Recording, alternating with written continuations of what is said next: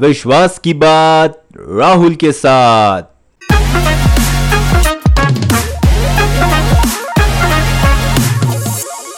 कैसे है दोस्तों? स्वागत है आपका एक और एक्साइटिंग एपिसोड में of the believer show with are day दोस्तों, आज का टॉपिक है द पर्पस ऑफ़ लाइफ या हम उसे कहते हैं objective of life purpose of life को लेके मैंने कुछ शब्द लिखे थे।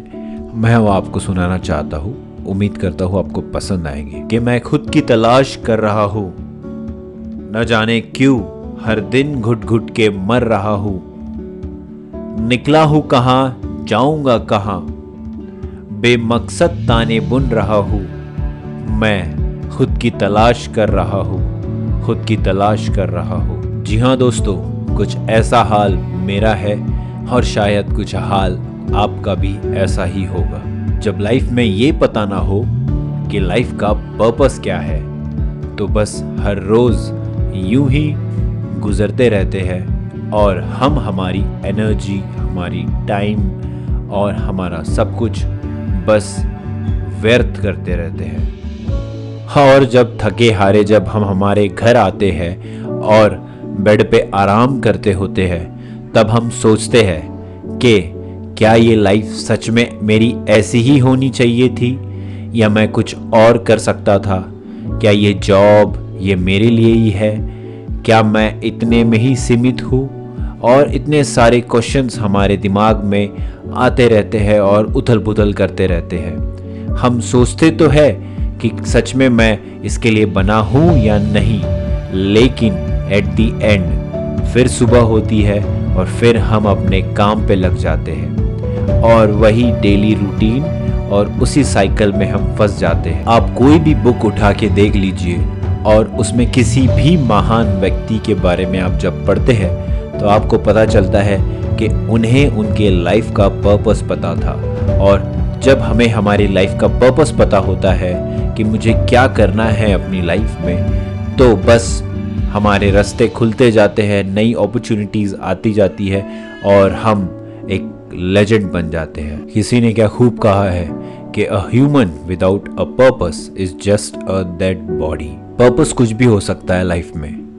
हमारे माँ बाप की सेवा करना, अपने परिवार का पालन पोषण करना, समाज के लिए कुछ करना, समाज की हेल्प करना, उन्हें पढ़ाना, बढ़ाना, या जॉब या किसी तरीके का बिज़नेस बिल्ड करना या बहुत सारी ऐसी चीज़ें हैं जो लाइफ में पर्पस हो सकती है। बट जो सबसे ज़्यादा इंपॉर्टेंट है दोस्तों, कि purpose should be greater than your personal expectations जब आपके पर्पस से किसी का भला होता है, उसकी लाइफ में बदलाव आता है और समाज में बदलाव आता है तो वो पर्पस सिर्फ़ आपका, अकेले का नहीं, एक ऐसा रिवॉल्यूशनरी पर्पस हो जाता है which makes you a legend और जिसे लोग कई सालों तक याद रखते हैं। मैं लाइफ पर्पस को ऐसे देखता हूँ, मानो ये हमारा डेली ऑब्जेक्टिव है।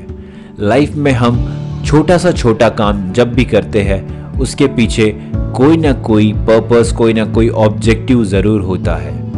अगर हमारी माँ बाप भी हमें प्यार करते हैं, हमारी सेवा करते हैं या हमारा ध्यान रखते हैं तो एट दी एंड कहीं ना कहीं उनके मन में ये ज़रूर होता है कि ये मेरे बुढ़ापे का सहारा होगा या किसी ना किसी तरीके से ये हमारी हेल्प करेगा।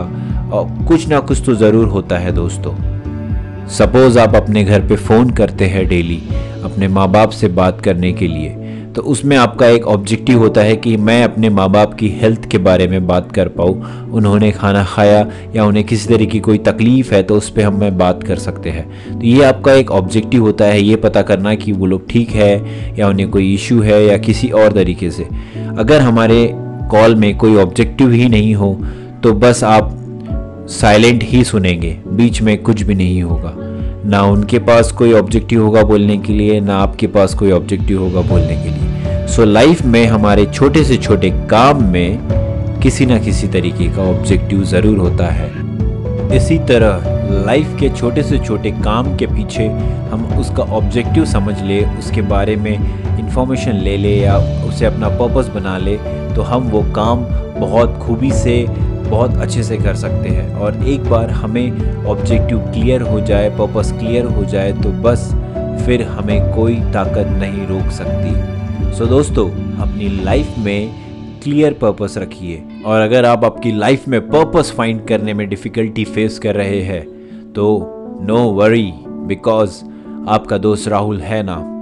आप मुझे इंस्टाग्राम पे डीएम कर सकते हैं। मेरा इंस्टाग्राम आईडी है मिस्टर डॉट राहुल डोंगरे और you can follow me on YouTube with my name Rahul Dongre channel वहाँ आपको बहुत सारी motivational videos and inspirational things you will get to know and बहुत सारे inspiring stories are there also आप हमारे पॉडकास्ट पर भी कमेंट कर सकते हैं. सो so, उम्मीद करता हूँ आप आपकी लाइफ का पर्पस फाइंड करेंगे. If not then don't worry Rahul नाम तो सुना ही होगा. Thank you.